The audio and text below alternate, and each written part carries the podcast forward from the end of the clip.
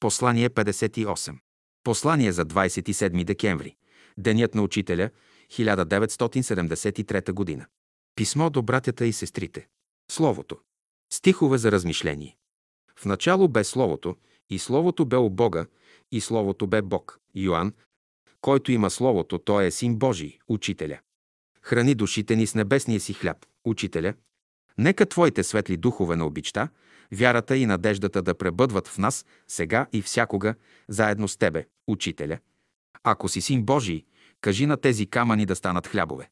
Не само с хляб ще бъдеш сит, но с всяко слово, което излиза от Божиите уста. Матей. Словото е разумното начало, което ни ръководи. Да възлюбиш Господа Бога Твоего. Първото правило.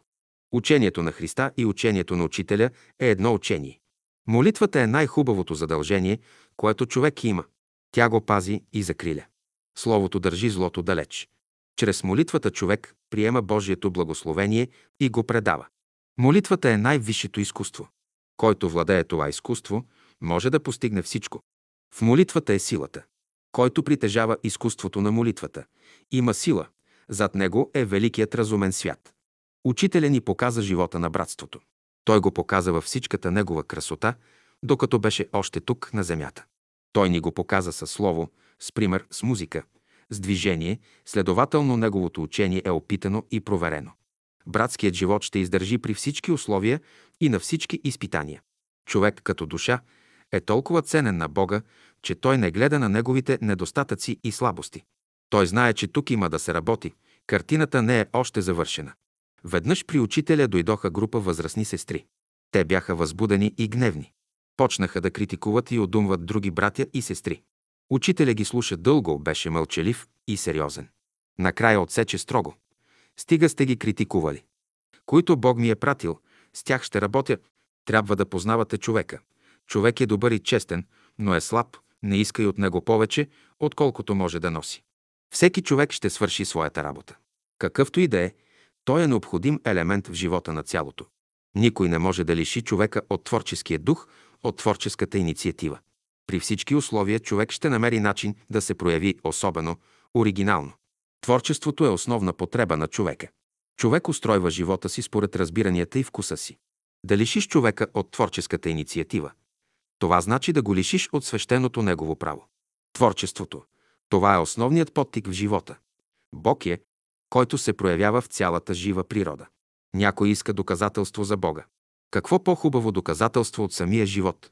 Ние познаваме Бога чрез живота, който ни е дал. Разумността съпътства живота. От нея проистича мисълта. На тази основа е изградена науката. Веднъж наблюдавах как една малка птичка устройваше гнездото си. Кълвачът беше издълбал дупката грубо, трябва да е дирил храна в омекналата дървесина. Сега малката птичка нагаждаше дупката за своите нужди. Най-първо тя почна да намалява отвора. Носеше глина в чувчицата си, залепяше я на отвора и я набиваше с главичката си. Тя работи около половин ден, докато дупчицата се оформи кръгла и толкова голяма, колкото тя да минава. Самата глина, като изсъхна, стана яка като камък, може би беше смесена с слюнка. След това почна вътрешната уредба. Птичката изчисти дупката и я засла с меки тревички и пух. Гнездото беше готово. Това и взе почти три дни. Но с каква радост, с какъв ентусиазъм работеше. От време на време ще се спре, ще изпее една песничка. Удивително, каква воля имаше това малко сърчице, голямо колкото грахово зърно. И тук се засрещнах с мировото творчество. Ето, това е ценното в живота. Божествената искра във всяко същество. Заради нея трябва да го обичаме и да зачитаме неговото право. В природата няма произвол. Човек и не подозира какви строги закони охраняват правата на всяко същество. В Евангелието е казано колко по-горе стои човек от овцата, а на вас и космите на главата ви са всичките преброени. И после, не се ли продават две връбчета за един асари? И нито едно от тях не пада без волята на отца ми. В божествения живот съществува абсолютен ред и порядък, и абсолютна правда. Човек е свикнал да живее по един начин и мисли, че по друг не може. А той има хиляди начини, по които може да се живее. Във Вселената има милиарди светове, някои са в подготвителен стадий. Материята дълго време се приготовлява, за да дойде животът в нея. В тази работа участва целият космос. Разумният свят работи върху материята. Човекът, който мисли и чувства, е включен в тази работа. Космичните лъчи видоизменят материята, създават химическите елементи, внасят в нея чудни и непознати нам свойства. Животът един. Ние сме свързани с всички човечества, общуваме с тях, получаваме мисъл и изпращаме мисъл. Човек участва в големия всемирен живот. Той трябва да го изучава с благоговение и да зачита неговите правила и закони. Това е велика наука. Тя се изучава във висшите духовни школи. Ние трябва да знаем какви хора са живели преди нас, как са мислили, как са работили, какви способности и дарби са имали, за да можем да отгадаем как ще се развие животът в бъдеще, защото същите хора продължават да работят. Това са сили на даден народ. Човек трябва да познава пътя, който един народ е извървял, за да прозре бъдещето му. Когато човек отиде в невидимия свят, Господ може да го изпрати къде той иска в небесните свои светове. Затова Христос казва, в дома на отца моего много жилища има. Някои от нашите приятели са смутени, взеха ни салона, къде ще се събираме. Вярно е, че ни лишиха от един салон, направен от човешки ръце. Той беше за нас условие, удобство, улеснение. Но кой може да ни лиши от салона, който Бог ни е дал? И какъв чудесен е той! Просторен, светъл, какво движение и красота има в него. Ритъм, музика и хармония.